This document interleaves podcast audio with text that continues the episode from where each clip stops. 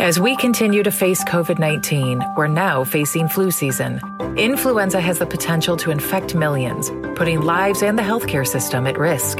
Now more than ever, it's essential to protect yourself from influenza by getting the flu vaccine. The flu vaccine is safe and effective and can't give you the flu. To protect yourself and those at highest risk, get your flu vaccine. Learn more at michigan.gov/flu. A message from the Michigan Department of Health and Human Services. With Progressive's Name Your Price tool, you can find options that fit your budget, because giving you options is the right thing to do. Oh, yeah, like when I hold the door for someone. Sure, it may be weird if I don't time it right, and they're a little too far away, and oh, now they're running. And we're both asking ourselves, is it worth it to run instead of just, you know, letting them open their own door? But still, it's the right thing to do. So get options based on your needs with Progressive's Name Your Price tool. Progressive Casualty Insurance Company affiliates and third party insurers. Comparison rates not available in all states or situations. Prices vary based on how you buy.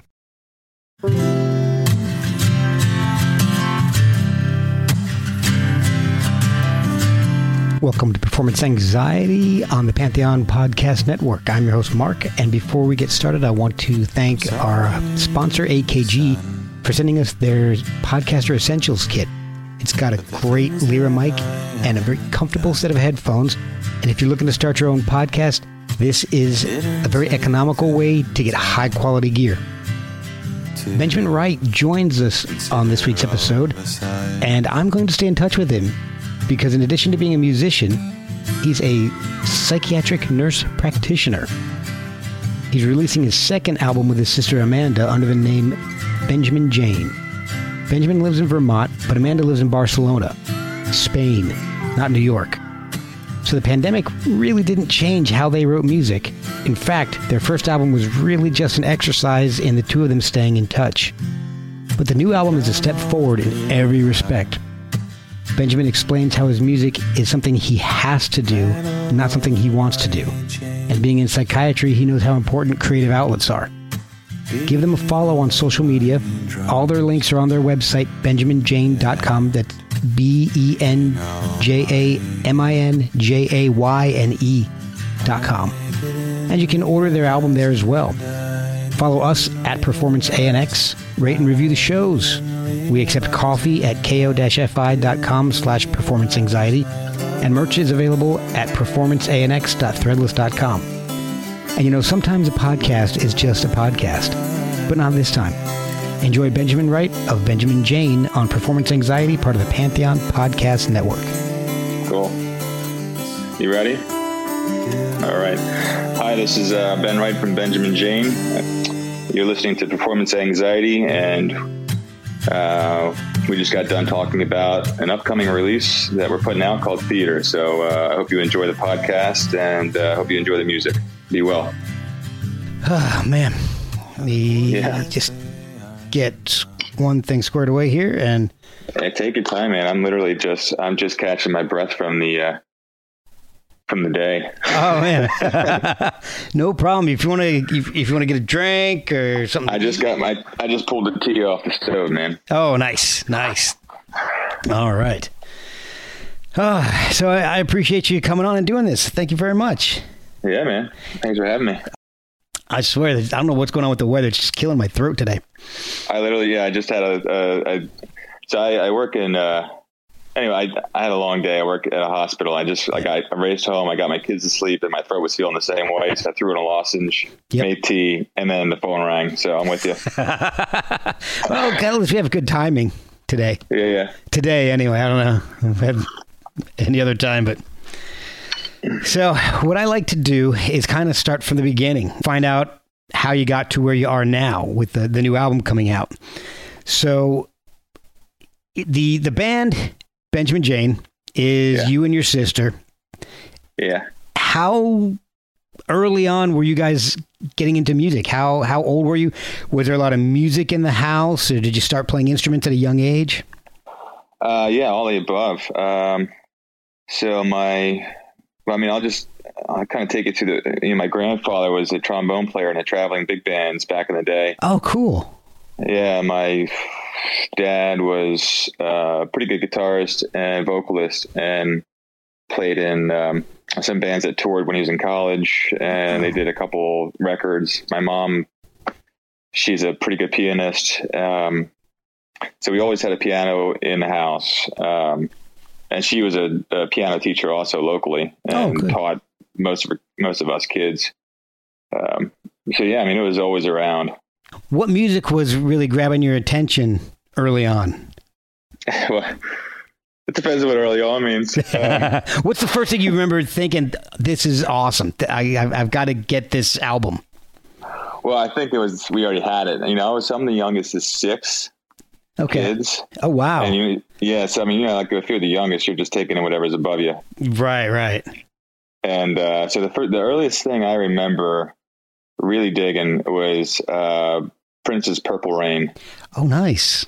And I, I think, you know, I can't, I was going to check my timeline on this one. I, I think I was four years old. If that, if that aligns with his release, then, then yeah, I'm right. Uh, it was like around 1984. That yeah. That's yeah. I think that's when that came Yeah. out. Yeah. Yeah.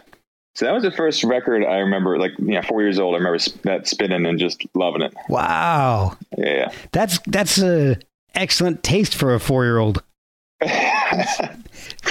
well, yeah. I mean, my first, the first tape I ever bought. Um, you know, like I said, if you have older siblings and and you cross your fingers they have good taste, and, Yeah. then you're in good luck. Yeah, and then you're. Yeah. It's true. I get a lot of uh yeah. My, my older brother was into Black Sabbath. See, I was the older brother, so Is that right? yeah. So I, I was the oldest. Uh, I have a younger brother and a younger sister, and none of them really latched on to anything that I listened to because I, I was listening to Zeppelin and Sabbath and all. My brother just decided. Yeah, my, my brother was all like, I'm just going to listen to 50s and 60s like doo wop and stuff. And he's that's that's what he's still into to this day. Is that right? And my sister's just, I think the only thing she listens to is Bryan Adams. I think that's the only artist she listens to. Hey man, you know whatever works for you. Yeah. You know, I mean they're all they're all solid. You know. Oh yeah. So I mean I think some consider Black Sabbath to be in you know one of their records to be in the top ten uh, rock records. I was just watching something on some of these top top lists. Yeah. Um, so and, and yeah, I mean it all works. oh yeah. Yeah. And it, it all Um, it all informs your uh, the music that you create now. Yeah, for sure. So, I um uh I was going to say the first record I bought though, you know, the Prince was just spinning in the room next to me, so that's what I you know that's the first thing I remember hearing. yeah. But the first record, the first tape I bought was um bought you know I was, with my allowance money was uh, the Cure "Standing on the Beach." Oh wow. Yeah, That's uh, man, another excellent choice. yeah, great one. Um, I was in, I, and I think again, memory serves me right. I think I was in like third or fourth grade. Um, so that would have put like I don't know, 1987 or something. I, I picked that up. In 88, I picked that up. Wow. Something like that. I picked it up, right? Yeah. That's like the story I, I've, I've told on the podcast a few times. Is that uh, the first album that I bought? uh, My mom gave me a couple bucks, and uh, we were in like a. Uh, was living in New Jersey, so we, we were in this. Uh, it was like a version of a local version of Target or something, yeah. and they had a, a music section with records and tapes and all. And my mom's like, "Here's, I don't know, five, six bucks or something. Go, why don't you go buy a, a cassette?" Like, awesome. So, run out. I'm probably 11, 10 or 11. Yeah, I would say it's probably 10 'cause I think it was 83 Okay. and um, I go out to the to the music section and I can't decide, so I pull these two tapes out, and because I'm kind of familiar with both of these bands, and I go to my mom, I'm like, I don't know which one to get. Which one should I get? And one's Quiet Riot, Metal Health, and the other is Van Halen, 1984. Did she go with Van Halen? Yes, she did. She's like, I don't like this one with this weird dude in the mask. She's like, that looks too that that doesn't look good, very good. Take the one with the little angel smoking. That one's okay. Right. So, Right. so that's that was the first thing I ever remember buying with with money that well, I guess with money that was given to me. So Yeah. Yeah, but you know, that was your money. yeah, yeah, it was my money. It was my decision. The first Yep. one I decided. Well, kind of. I had two. I'm still that way. It's like, Yeah, oh, what do I get? This or this? That's- throwing into those old, uh, the old yellow Walkmans, if you remember those things. yes, Yeah. with those cheap headphones. Yeah. Oh my gosh. I felt like I was, yeah, I thought I was an adult, you know, Yeah. my own cure tape and my own Walkman. I was killing it. That's right. And it was always the volume was all the way, always all the way up. Right. So when did you start playing music on your own, like uh, in bands and out with other people? Uh, in bands, would you, let's see. I guess the first band I was in, I think I was probably like 13. Uh, and it was a punk rock band. Oh, cool. Um, yeah, it didn't last long, and we didn't. Yeah, well, yeah, I was thirteen. Uh, um, yeah, I don't remember what we called. I don't even know if we had a name, but we were. You know, my my mom let us play in the basement, and uh, we probably played together for six months, maybe a year. Wow. Um, and I was doing the guitar, and and then uh, I think it was just guitar, bass, and drums, and a bit of screaming that didn't make much sense. But you know, it's, that was the first go. You're the best parents. Jeez.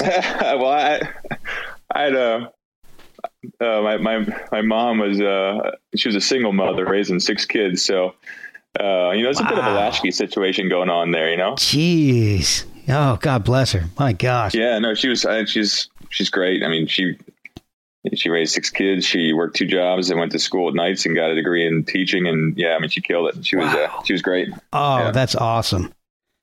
That is awesome. And so you're 13 years old playing in punk bands, but you started off playing piano, though. Yeah, first instrument was definitely piano. Okay. So when Yeah. did when did you switch to guitar? I mean, uh, was it around 13, or did you always have an interest in guitar, even playing piano? Uh, no, I mean, I, I moved through all kinds of instruments. Um, we had a lot of instruments in the house uh, over the years.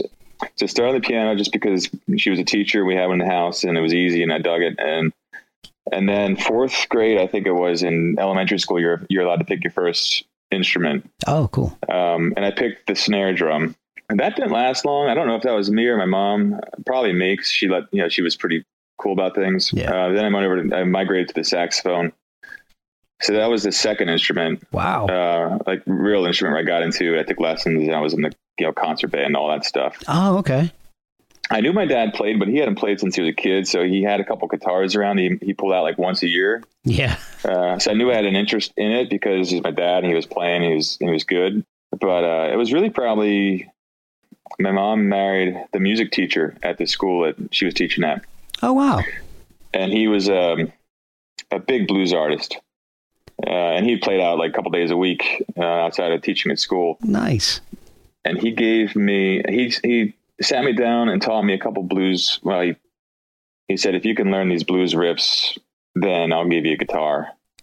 Wow. And, uh, That's So I learned the blues riffs, and he, yeah, he gave me. Um, I'm not sure if you're familiar with this or not, but the old Silvertone like uh, guitars that were like they came in a box that also had the amp that was built into the box into the the case. Yes. yeah, Yeah, That I remember first, Yeah, yeah. so that was my first guitar, and he Awesome. he moved in when I was in sixth grade. So that would have been sixth grade. I I got the uh, my first really got my first guitar and started getting into it. Okay. Okay. So then it's, it's pretty soon after a couple of years after that you started playing out with with your buddies and all and Yeah. At what point did you really want to start studying it because you actually went to Berklee. Yeah. When did you decide that was something that you really wanted to take more seriously? Uh, I, I, I kind of, tr- well, I mean, it was always like my main passion, one of my main Okay. passions. And it, con- you know, I played in concert band from fourth grade through until I left public school. Uh, and I was in jazz band. I took the, the guitar I was able to, to play in the jazz band. So that, you know, that was great. Um, and I was playing in multiple bands in high school. So I, I really enjoyed it. And so I knew that I wanted to do something with it.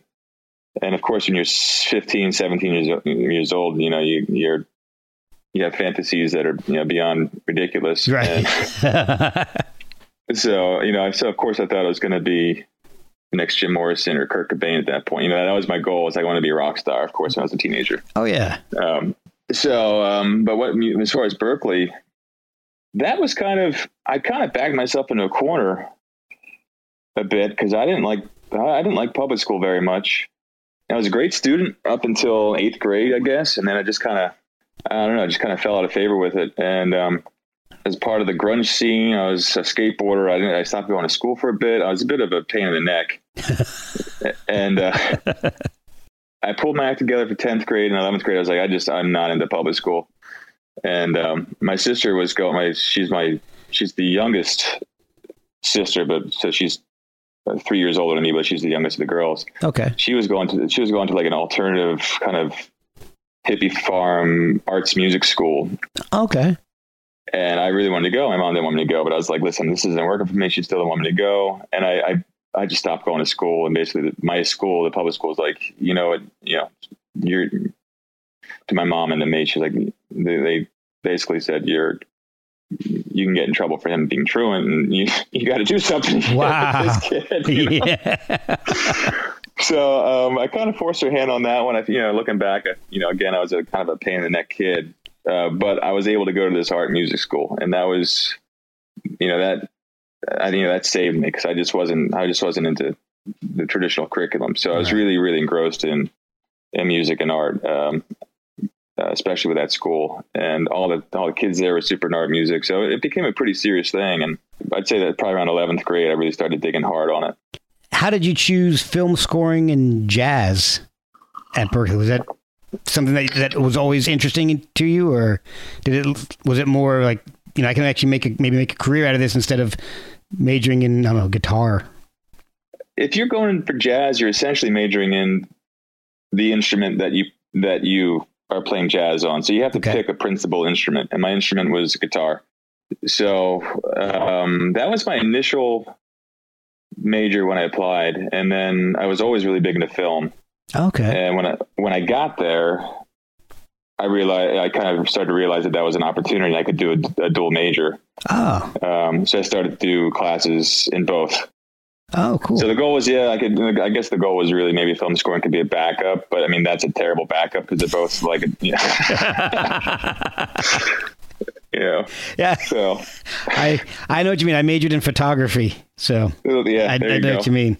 So I didn't have a dual major. That was it. I'm not a I'm not a professional photographer anymore. Were you at one time? Yeah, for about a decade. Nice. So that Nice. was yeah, that was fun. Then my my wife and I started a family, and um we decided I needed something with a more with a more stable income. And uh, see, when we started having kids, she wanted to stay home with them, and Yeah. uh, she had all the insurance for her. She worked at a bank, and uh, I was out, you know, doing my photography thing. We lived in like Southeast Alabama at the time, so we uh, she wanted, you know, it, it, it was a little cheaper to live than just outside of DC where I am now. Sure. But- yeah. yeah. But I still needed a steady income, and uh, so I got into uh, sales. So and that was then. I, so then I just kind of started doing photography as a hobby, and it was actually Yeah. really good because I was getting really burnt out on doing this stuff that I was doing. So, yeah. This is. Yeah. I mean, this this is where our stories sound like they're aligning a bit. oh yeah.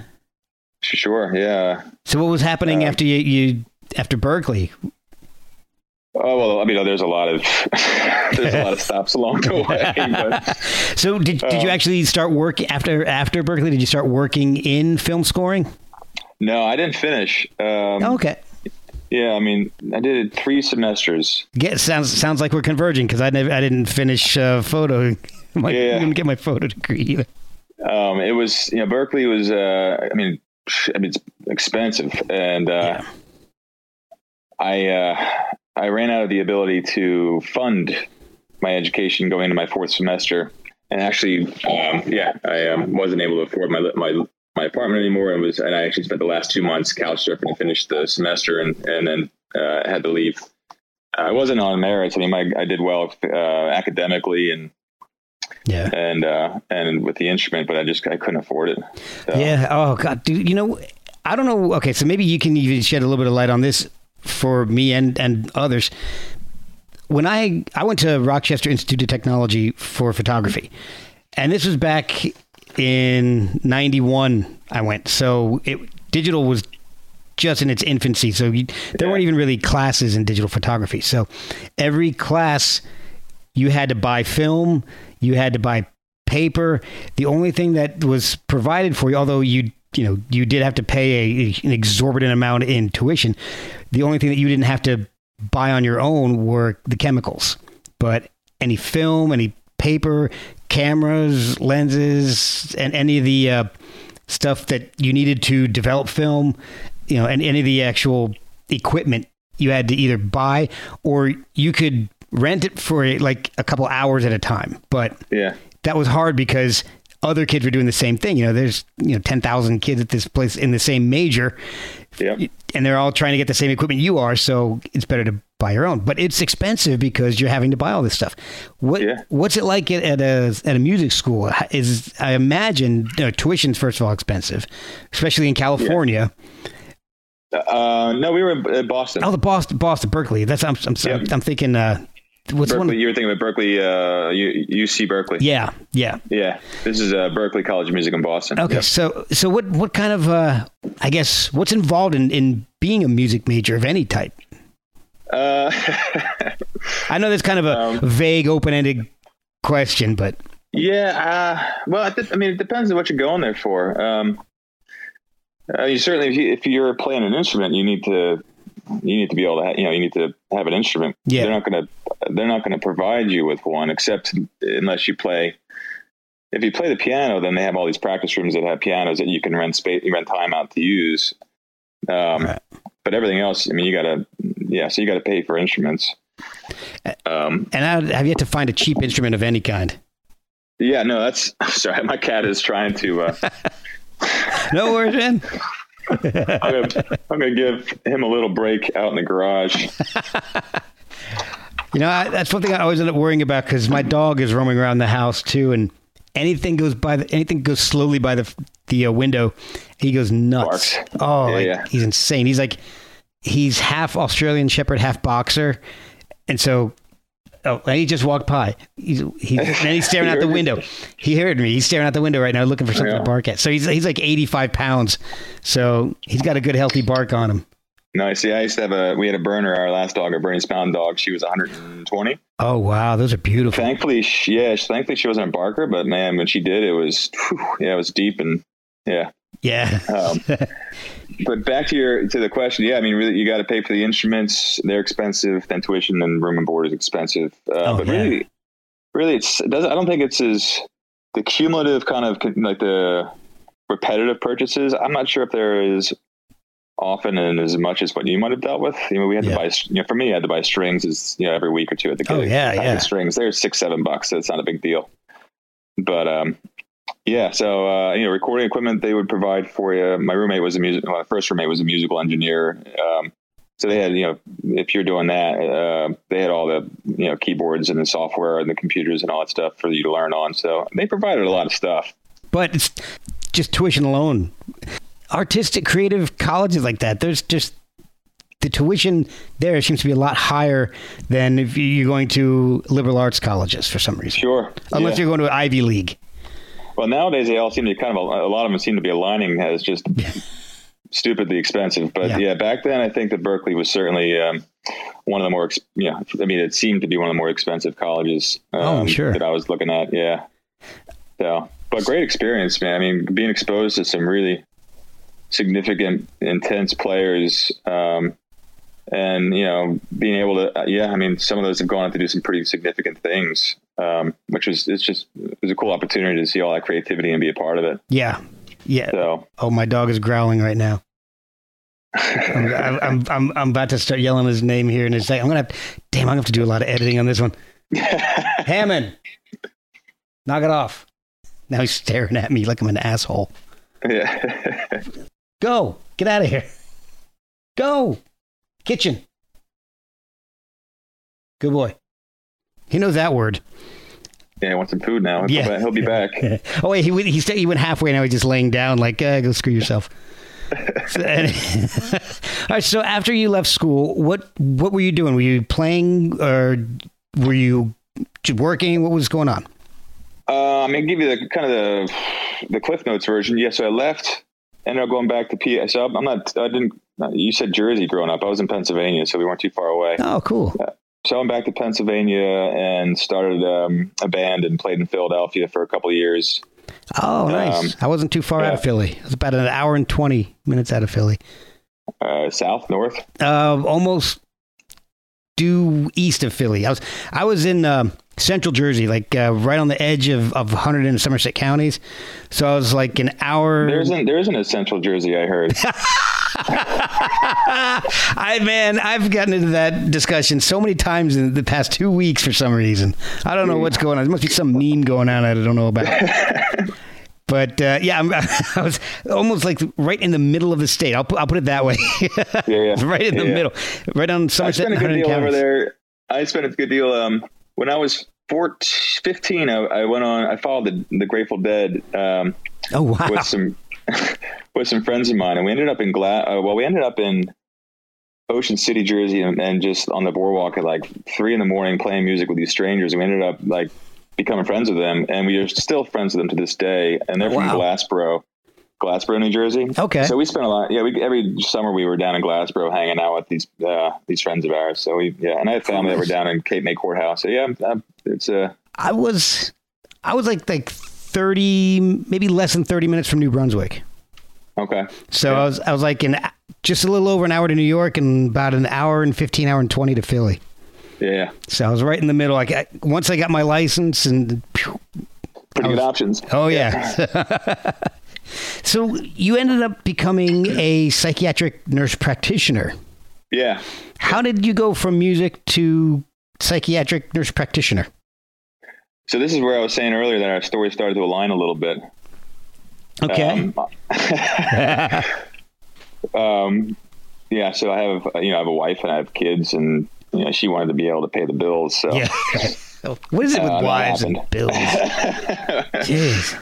uh, she's always been pretty supportive of the music, but you know, she certainly wanted to. And we both, you know, I mean, I so Philly was one stop along the way. I went back down to Pennsylvania, played in a band for a couple of years, and then moved out to L.A. for three years. Oh wow. Um, yeah, I, I've been around a bit um, before the school thing, um, and um, I, you know, my friends of mine, my brother was out there, and some really close friends of mine from high school were in L.A. and um, I had just crashed a car in the middle of winter. It was like the first storm of the season, and I was like, uh, I just it was I didn't take it seriously enough, and I slid totaled my car at like Ooh. when I was 24, and it's uh, not a lot of job, you know, uh, prospects uh, in rural Pennsylvania, and, and I didn't have enough cash really to get the car fixed. So Yeah. by default, kind of once again, I was like, well, you know, to hell with it. I'm going to L.A. My brother had a, a space for me to crash at, and a, he had his own business. And some of my really close friends from uh, elementary school and high school had their own business, and they all all offered me a job. So I went there and did like um, uh, event production work. They have a they have a company called the Do Lab, um, Okay. and it's like a basically now it's a festival. Uh, I mean, basically it, its core business is it it runs a festival called Lightning in a Bottle out in California. Oh wow.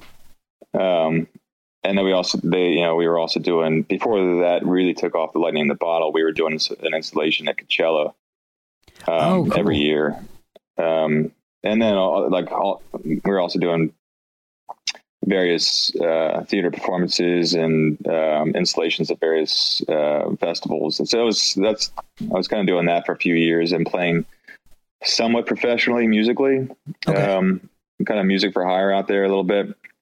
Um, and uh, the first year was you know cool. It was novelty. I learned how to surf. It was California. It was fun. I was doing a lot of production work and you know in the scene, and it was interesting. But after a few years, it just um, uh, my wife Jen was out there. Uh, she moved out there uh, like a year after I did, roughly, and cool. um, we both kind of just burned out on it. And she got into grad school back in Boston, so she started grad school, and I ended up going to Europe while she was in her first semester and to play some music with my sister and, and some bands over in Europe. Oh wow. And then, and then ended up back in Boston with her. So it's kind of a circuitous route. And you know, we kind of went around, went around a bit. Yeah. Um, but with her grad school up in Boston, that's where I was, I was kind of hanging around while she was doing grad work. And I was like, you know what? I didn't, I only need a few classes to get an associate's because I had a whole bunch of classes from Berklee.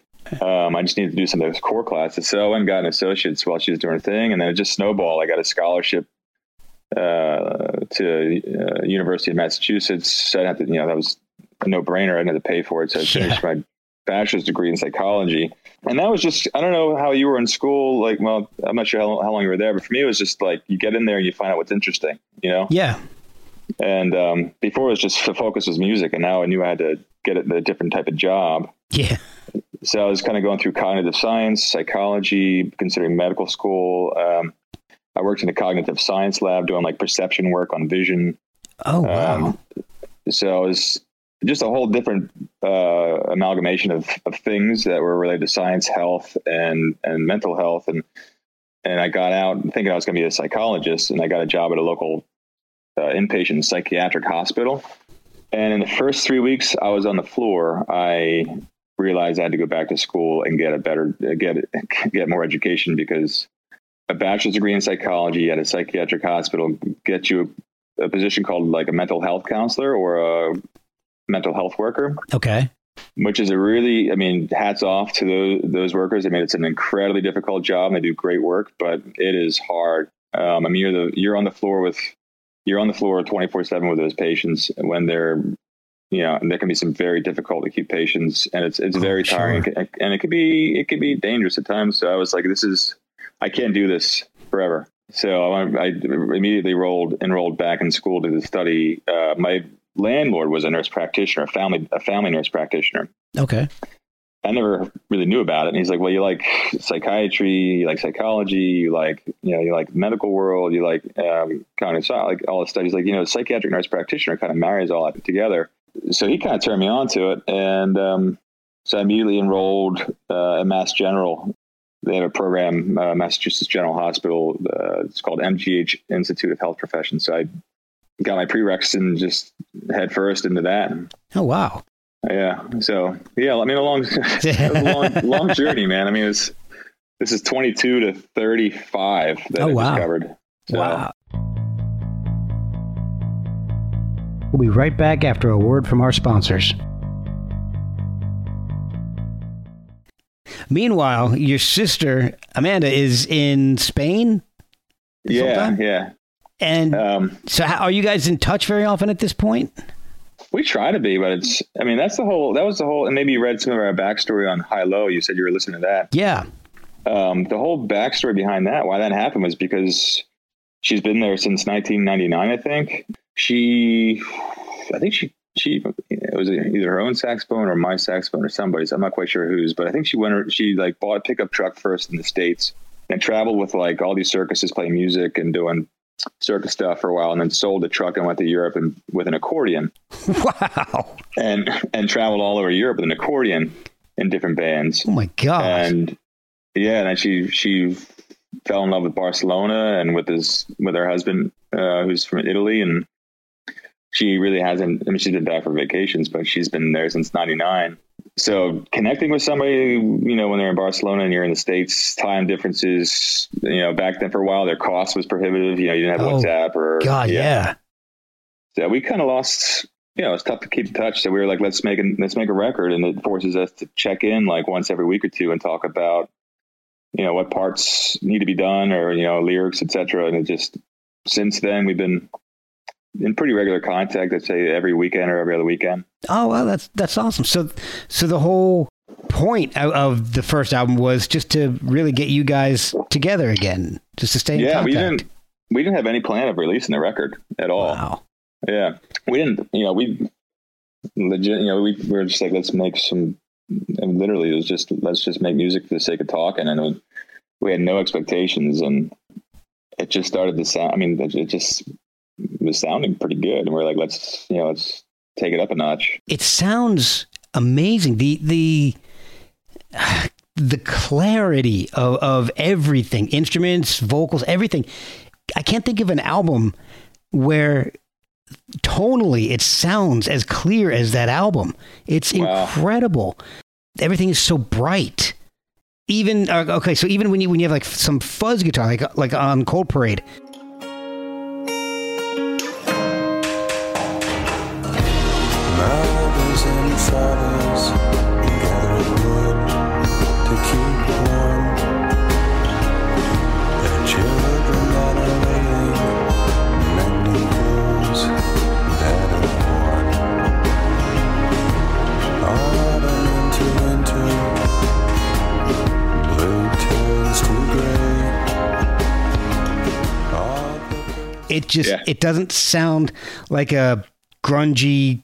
distorted, you know, heavy guitar. It, it sounds like a clear fuzz.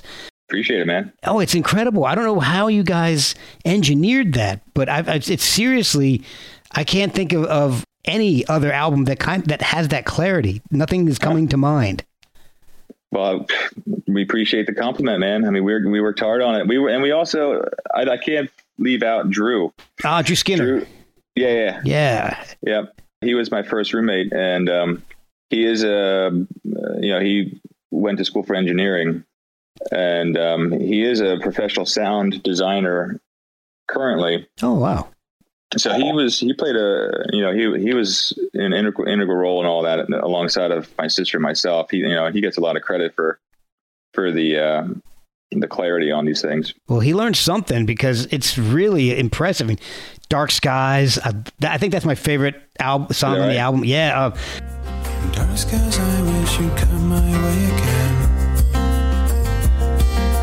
Dark skies, I wish you'd come my way again.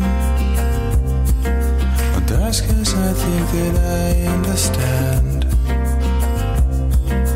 Dark skies, I think that I understand.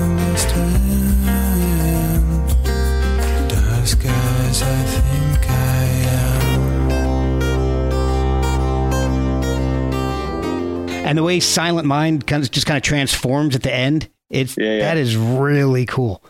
That was a throwaway song, man. Really? Yeah, like that was like a. I had just gone to like a you know, and when you're in when you're in healthcare, you have to take these educational credits to keep up with your your licensing. Oh yeah, yeah. So I went to this uh, mindfulness course for a week, and you know, learning meditation and breathing and stuff like that. And I came home and I was just kind of warming up to do some other work, and I noodled this tune out, noodle this this little thing on the keyboard out, and and just kind of I was having fun, and I was like, "This is not at all aligned with the rest of this record." I was like, "This is just, you know, this is way different." right. And I just get, you know, so I did my a bunch of stuff on that, did my piece, and I sent it to Drew. I said, "Let's just have fun with this. Just do whatever the hell you want to do," you know. Awesome. Um, yeah, that so that one turned out to be pretty cool. Ah, I like that one a lot. And now on High Low and on the new album Theater, I correct me if I'm wrong, but I hear some maybe musical theater influence Sounds like lie to me maybe you know tracks like that. They sound they have a feel of something you might hear on like a, a, broadway musical kind of a of a piece. I can get i can get that from lie to me. Uh, that's a piece that amanda wrote and she does some really she has just you know she had um, a few cds she put out um, on what about music which was a record label before now it's more distributing company. okay she did a couple great records, and she um, she does music music that I described as like uh, whimsically serious carousel pop. Oh, um, I like that.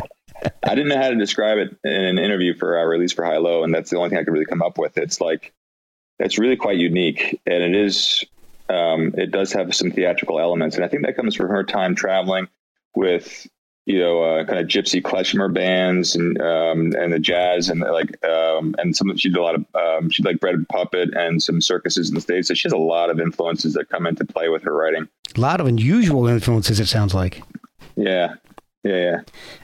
All right, so the new album is coming out, Theater, and I, from the way it sounds, I mean, the pandemic really didn't change how you guys create music at all.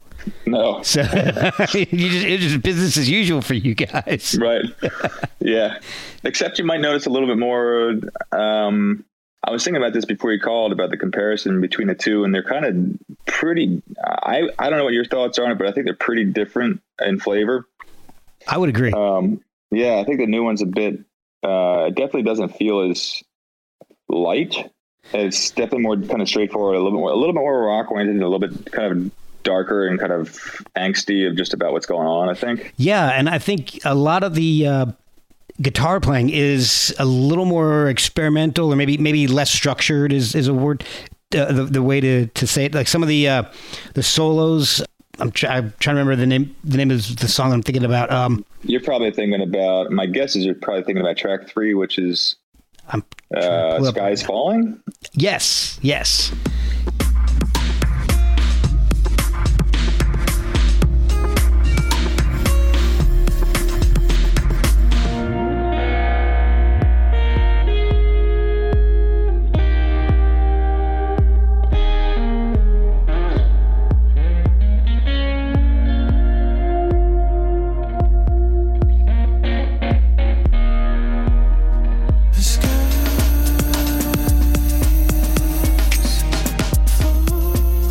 Yeah, it's the the, uh, the it's. God, I'm trying to think of the way the way the way to describe it. The uh, the first album sounds a little more, um, f- I guess, folk structured and maybe a little Yeah. more tight on the stru- on the song structures. This one sounds like you're you're just kind of letting loose a little bit more, not like Yeah. just going out all out free form jazz or anything like that, but you know, having a little more fun with solos and and guitar pieces. I'd say there's some truth to, for sure. The first one was definitely uh, the songs seem to have more, there, there's more kind of nuances and movements to the to the earlier songs. They're more folk based, and uh, and I think with the folk, uh, at least the way that I, we, I was writing and, and collaborating with my sister and Drew, the way we produced it, I think that allowed for some of that clarity that you're talking to with the, the instrumentation that we did with the first record. Yeah. Whereas the second one is a bit more kind of, it's still full, but it's um, maybe a bit more. Again, I, I don't know what else to say, but other maybe a bit more traditional kind of rock, and that has some guitar, like some electric guitar, some distortion in it. It's Yeah. things kind of get it's a maybe more thematic in sound rather than nuanced. But um, Uh, yeah, yeah, I like the way you said that. That makes that, that. I think that's exactly what I was trying to get across in my in eloquent podcast way. but the funny thing is, I mean, even the, the the louder songs are still kind of quiet and organic. Everything sounds really organic, which is uh, it's nice. You don't overload the songs with stuff that doesn't need to be there. Um, the way I was actually thinking about it was it's kind of like a David Gilmour style or quality oh, cool. where yeah where, where you let the music breathe you know you don't Yeah. try to to overpower the song with all kinds of electric guitar or even like being all shouty and screaming with vocals and you know there's no it's all you're getting your point across eh, but you're doing it as and, and letting the song be the the boss really Yeah, yeah, yeah. I like that. I wish I could scream, and I've been trying to learn how to scream. you're gonna do a, a metal album I, I have a, a couple friends who are like, man, you just gotta, you just gotta freaking let go, man, and, and scream for me. And he's like, I hear that, I hear that. I don't have it, man. it's gonna happen one of these days but it's funny Yeah, even even the the angrier for I guess that's the only word I can think of the the angrier songs on it the like uh talking heads and, and waiting Yeah. for life they're still pretty chill yeah, yeah.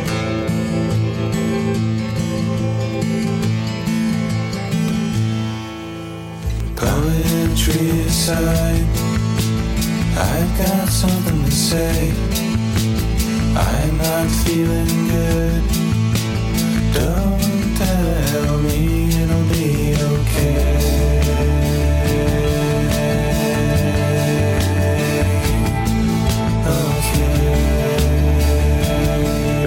You can tell there there's something behind it the, the lyrics are, are you're not happy but uh, but but the songs they're probably the most chill angry songs I've ever heard Yeah, I dig that. You know, why, why let the anger get the best of you? You know what I mean? got to control it Yeah, just talk about your anger. Yeah. quietly. see that's the that's the, the psychiatric training coming in I guess. Yeah. It's a, and and the other thing that I noticed with the album uh, theater, it's it's more lush. There's strings in it, um, and you know a little more like you had mentioned of uh, fuzzed out guitar and all. Yeah. So it was was that the way you wanted to start from the begin, beginning, or were you like just let's just put some strings here, or was that something that I got uh, so I got to say uh, with with high low, it was really a conversation with my sister about family, love, and loss and grief and rebirth. You know, we had lost our stepfather to cancer. oh wow Um, I had when you know I just started having children, and so a lot of our friends were starting to have children. So there's a lot of like, you know, a lot of sentimental uh, aspects of that record that made it that that made it different. It spoke to to us differently. It came out differently, and it was it took longer for us to kind of work all that stuff out. There was no rush, like I said. It's just conversation, and we were just we were moving at our own pace. And this one was like, this was like, and and I'm not going to get you know overtly. At least if I do, I won't be too long when I'm getting overtly political. But this one was like a visceral uh, regurgitation of frustration and anger over like the political situation, and then on top of that, then you had the pandemic, yeah And so this album was written in like a fraction of the time of the first record. So there was no real thought. It was just a necessity. Is that why maybe I hear a little uh, less of Amanda on this one as opposed to High Low? Yeah, there's a couple reasons for that. Um, she transitioned careers. So she just started when I just started recording the new songs. She had just transitioned into a role as a um, a teacher. Oh wow!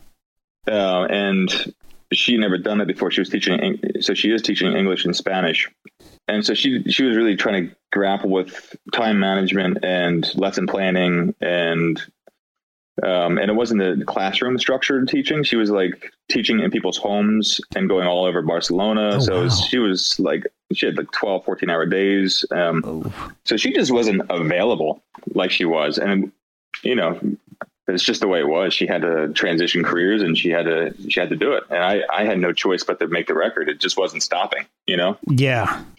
And um, so yeah, that's that's pretty much why you, you hear a lot less of her on there. Um, okay. At what point and I guess this is going back to the first album.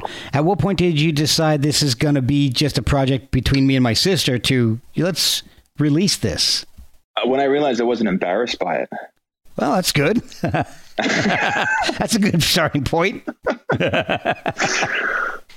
I mean, really, I mean, that's when it started hitting me. I was like, like, I was 30 some odd years, 30s. I don't know. Well, I was in my late 30s, 36 or 37 when we were writing that one. And it's probably, you know, when I was writing music earlier in my 20s, I think I was being a bit more dishonest and there's some, some contrived writing going on. Your your intentions were different. Different. Um, I was writing for a different reason. Okay. Um, I was writing because I was in a band and I was uh, naive and trying to create an image rather than let myself be honest with what the image is that I am. Yeah. So the writing, the writing is definitely a lot more honest and I mean, it's intentional, but, but you know, this, there was no, there's no fluff. This is just it was just like I said. She and I were just doing this in closed behind closed doors for us. So that that worked. Um, I was you know really surprised at how much it came through, and yeah. You know for us it was cathartic, and we were kind of processing loss and and change and. Um, but once we started hearing the tunes and just we were like, you know, this isn't these aren't embarrassing. They're actually pretty good. Um, and then all the meaning behind them for for me personally and for her, I'm sure, um, a couple of them are really, really sentimental, and really difficult to write and hear sometimes about you know the loss of my stepfather and yeah. We're like, you know, for people can relate to this. So we, you know, like, we just were like, people need to, have, they need to listen to it. We want to get ears on this. It wasn't like let's sell records. I mean, I, I have a job. You know, I yeah, yeah, I do fine. You know, um, yeah, not worried about that. Before I was worried about it. Now I'm not. Yeah. It was really just like I just want people to hear it because it meant so much to us, and I wanted to have that place in other people's lives. So, yeah. So, how did the second album come about? Was it similar? You just wanted to make more songs with her, or was there something like, "Hey, we got a we got some good response to this. Let's keep it going." It's a combination. I think. Okay. I work in psychiatry, so that's a really for me that's a difficult. That can be pretty emotionally taxing. Oh, sure. And I wasn't playing, you know, I had my first kid and uh, she was born in 20. Uh, so I have long, I have long-winded answers, but she was born in 2012, 2013. she was born in 2013. Um, and then I got my, my degree for psychiatric nurse practice to be a psychiatric nurse practitioner at 15 started my practice and I had uh, my second kid a month into my practice and I've just been flat out in psychiatry and um, raising kids and it's just been it's been a whirlwind. And then, so I, I just, I didn't do it for a while because I didn't have the time, frankly. And I realized that I was suffering as a result, especially when I got into psychiatry. You need to have, and this is what I tell my patients, you need to have a creative outlet of some sort. I don't care what it is, color by numbers. I don't care. You got to do something to take your mind off stuff. And I wasn't right. doing that. And when, when I realized that it was, you know, that I wasn't doing it. And for me, it's music. And then we did high low and I was like, this is pretty you know, pretty decent. I was like, I, I, can't. Yeah, I mean, it really wasn't a choice. Like, I have to keep on doing this because it's, it's it's cathartic. It's meditation. It's you know, it's therapy. You know, that question about how do you go from music to, to psychiatry? I mean, it's the same thing.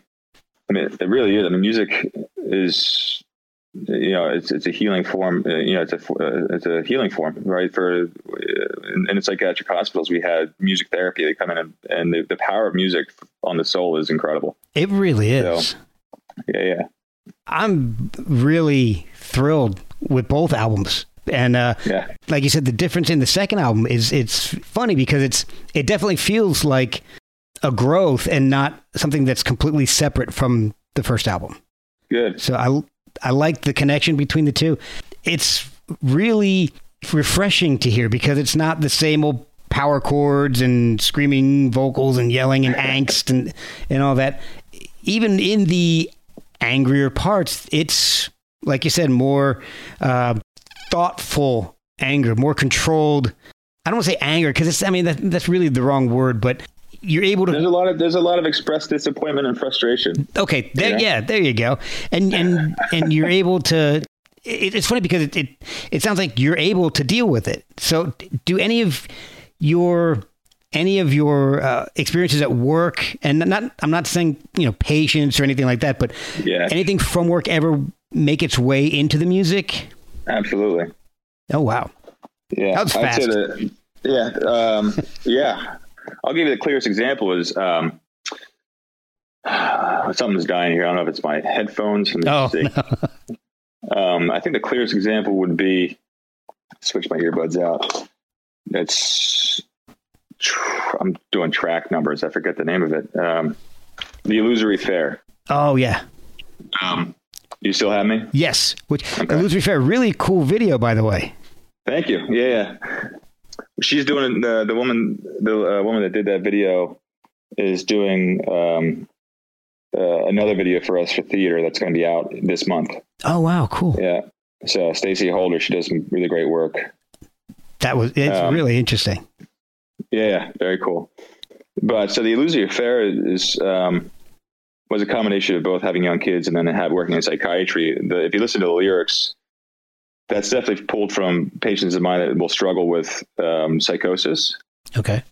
um, and sometimes they struggle with uh, with identifying if they're having active psych, you know psychotic symptoms, if they're having visual hallucinations or auditory hallucinations, or if they're or if they're you know just illusions, you know, from shadows and kind of you know typical anxiety maybe at nighttime, etc. So it's just kind of that that loss of clarity as to whether or not you're falling into you know more acute state versus you're okay and the, the sun will come up and you can check yourself and you, you'll be all right so that's definite reflection of work Oh wow.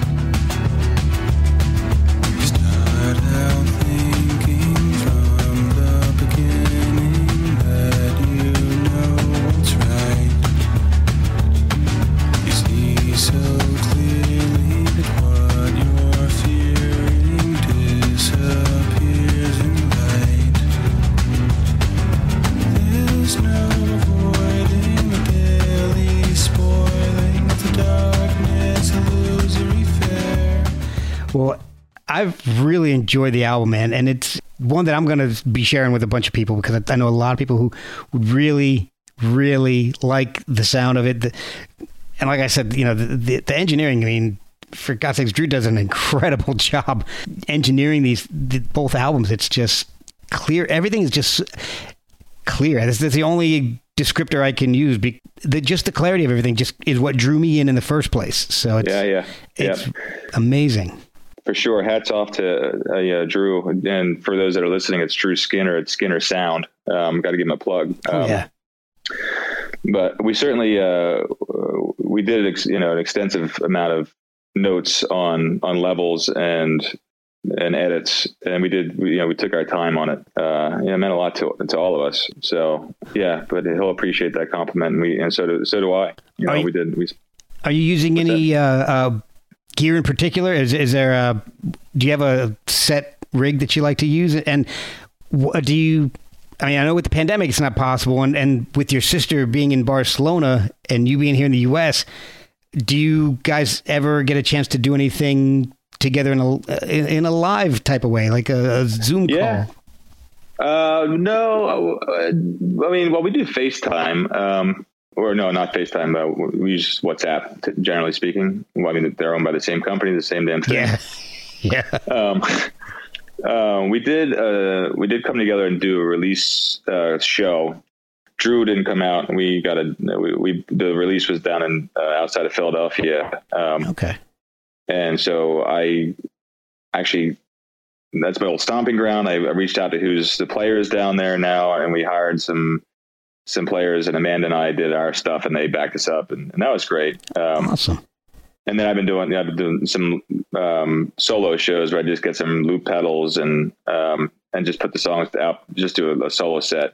Oh, that's. But we, you know, we we released it in what, August of nineteen, and then uh, my last show was November. The last show I did was in November of nineteen, and then boom, you know. So we- later, yeah. yeah, so we haven't, I haven't gotten, you know, I did. Yeah, we did a f- couple, a few shows after we released, and then the world shut down. Yeah. Uh, So well, I'm hoping things start to open up at some point here. I would. I don't know. Are, are you planning on playing anything besides local local shows, or I'd you're like hoping to? Yeah, I'd like to. Um, I love playing out live, and it's been a while since you know we've done. Like I said, we did a few shows in nineteen. There's nothing like playing live, and um, and the songs translate pretty good live.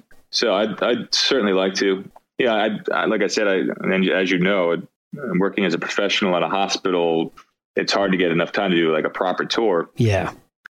but It's not like being a bartender where you can say, "Hey, uh, I'm gonna I'm going on tour. I'll be back in a month." And they, oh Right. yeah, I mean, sure, my- whatever. I can tell you, my hospitals. I mean, they're pretty cool. Uh, yeah, I, I, I'm in Southern Vermont. We're, uh, you know, we're at a real small critical access hospital with a a good crew, and everybody's pretty supportive. Uh, They, you know, they all, you know, they all are, you know, excited about the release. They did a write up for it, you know, and Oh, that's uh, awesome. you know, you know, everybody.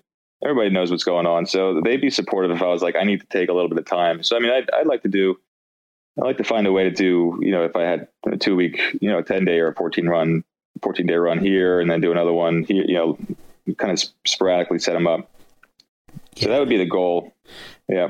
That would be awesome. Well, where can people follow you to to find out more about the albums? Uh, this is where you, you're going to get me. Uh, This is, do you know? do you, Uh, I'm assuming it's a it's Benjamin Jayne of some sort. No, I actually do. why don't you tell us where you can find me? Okay, let me uh, pull up my email here. Oh shit! I'm guessing Howard gave you all that stuff, right? Yeah, he did. And I'm trying to Well, find. you, can, you can find this. We do have a website. It's benjaminjayne.com. And we'll just Um, we'll say that most of all of your links are probably on there, They are on there. Um, and then and that's J A Y N E, right?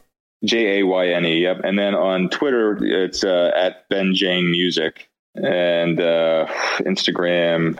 She's what's that one? I think that's. To, uh, you might have that link. Benjamin Jayne. Music. Benjamin J Music. Yep. So Twitter or Instagram's at Benjamin J Music. And Twitter's at Ben Jayne Music. Website's benjaminjayne.com. Uh, there is a Facebook one there too, right? yes, and You love you love how good I am at advertising. Maybe that's why I'm, I'm not getting as many downloads as I want to. uh, yeah, it's Facebook slash Benjamin Jayne Music, capital B, capital J, capital M. Pretty easy. I don't know if that makes any difference anymore. Did do capitals make differences anymore? Uh, I don't know. I know they used to. I don't know. I'm I'm I'm in like my mid to late forties at this point. I, I Yeah. I, I've accepted the fact that I don't know what the fuck's going on anymore. I, I've made peace with that. I have a Um, 16 year old, a 17 year old, and an 18 year old. Yeah. They they know everything. I don't know anything. Well, you know, it's one of the things that you know artists are generally. I mean, maybe it's changing nowadays, but are, you know, they're generally not. They're usually busy making music and then and playing. So I, I I need to work on that deficit of of not mi- not minding promoting That's- myself to people. That's why you get PR folks, right, guys like Howard Wolfing. Right, absolutely. That's I think that's the first time I've ever actually said his full name on a podcast. So you're welcome, Howard. Love that guy, but I almost I always it's funny because in half these things I'm like, yeah, Howard sent me this and, and nobody listening knows who the hell Howard is. He's a he's a heavy hitter, that's He- for sure. Yeah, I found out some really cool stuff about Howard. So very cool, very chill, very chill guy. I really appreciate him. Yep. he, yeah, he's and he's hooked me up with some awesome people like you, Tobias Nathaniel from Red Step and uh, Blackheart Procession, Michael Gira from Swans. You know, he's got Yeah, Swans. awesome folks. So Well, that's how I got hooked up with Howard. Actually, was through Swans. Really? Oh, okay. So you, now you got to tell me that because I'm a latecomer to Swans. I remember when White Light from the Mouth of Infinity came out, and it frightened the God. It, it scared me to death. It was Yeah. just so intense, and I'm just like, ah, I don't know if this is for me because I was in college. It was like '91. Oh, and, and then I never got into them until Howard said, "Hey, um, here's the new. I'm going to send you the the new a promo of the new Swans album." Michael might be interested in doing some uh, some promotion in a few months. I'll let you know. I'm like, okay. So I listened to it. I'm like, this is amazing. And then I started going back and listening, and I've become an enormous fan of Swans. Yeah, I mean, they. I wasn't uh, uh, too aware of them either, and um, I mean, they've they've moved through so many different iterations. Oh, yeah. um, Got to give them mad props for that. Yeah, um, for sure. But I, uh, I somehow became acquaintances with Thor Harris, Oh wow! and um, I don't remember how. Those are the best stories. I don't know how I met this guy. I really don't know how, but uh, but he ended up actually uh, another after I met him, or you know online, and we started chatting a little bit. Uh, I realized that he was actually he was friends with um, there's a band I know called Florida, and um, the lead singer Dan Rainier is friends with one of Thor Harris's buddies. Uh, so it's just a small world, you know. Oh wow! Yeah. Um, so I mean, we're not you know Thor and I are not we're not you know close friends, but we certainly have run into each other this year and have chatted a bit. He's been helpful and and uh, uh, and he turned me on to Howard. So oh, that's awesome. yeah, That is awesome. Yeah.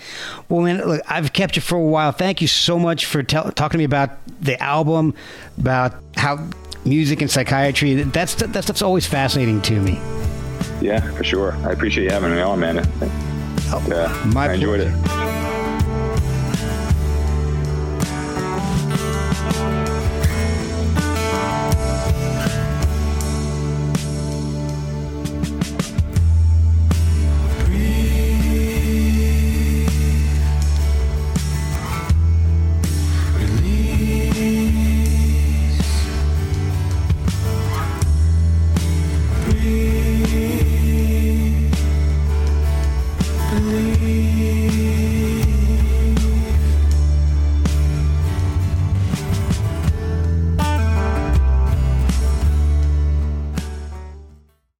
Progressive presents Adjusting to the Suburbs.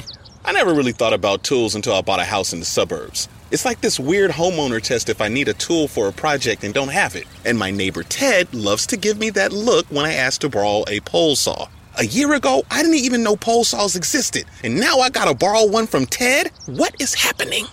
Anyway, when you save with Progressive by bundling your home and auto, that's the easy part of adjusting to the suburbs. Progressive Casualty Insurance Company coverage provided and service by affiliates and third party insurers. It's NFL draft season, and that means it's time to start thinking about fantasy football. FantasyPoints.com features industry leading experts and prognosticators using proprietary hand charted data to help you score more fantasy points. FantasyPoints.com is the place to go for whatever kind of fantasy football you play. Whether you play fantasy football, daily fantasy sports, or do a little bit of everything, Fantasy Points has the meticulously researched content to guide you to victory. And why wait for the fall? Fantasy Points also covers the new spring football league, the UFL. Join the guru, John Hansen, Scott Barrett, Joe Dolan, and other massive names in the fantasy football universe with an exclusive offer. Use code Pantheon for 15% off any fantasy points package, including the all in package, with access to every article, tool, and data nugget that Fantasy Points has to offer. That's fantasypoints.com and code Pantheon for 15% off at Fantasy Points. Fantasypoints.com, code Pantheon. Score more fantasy points.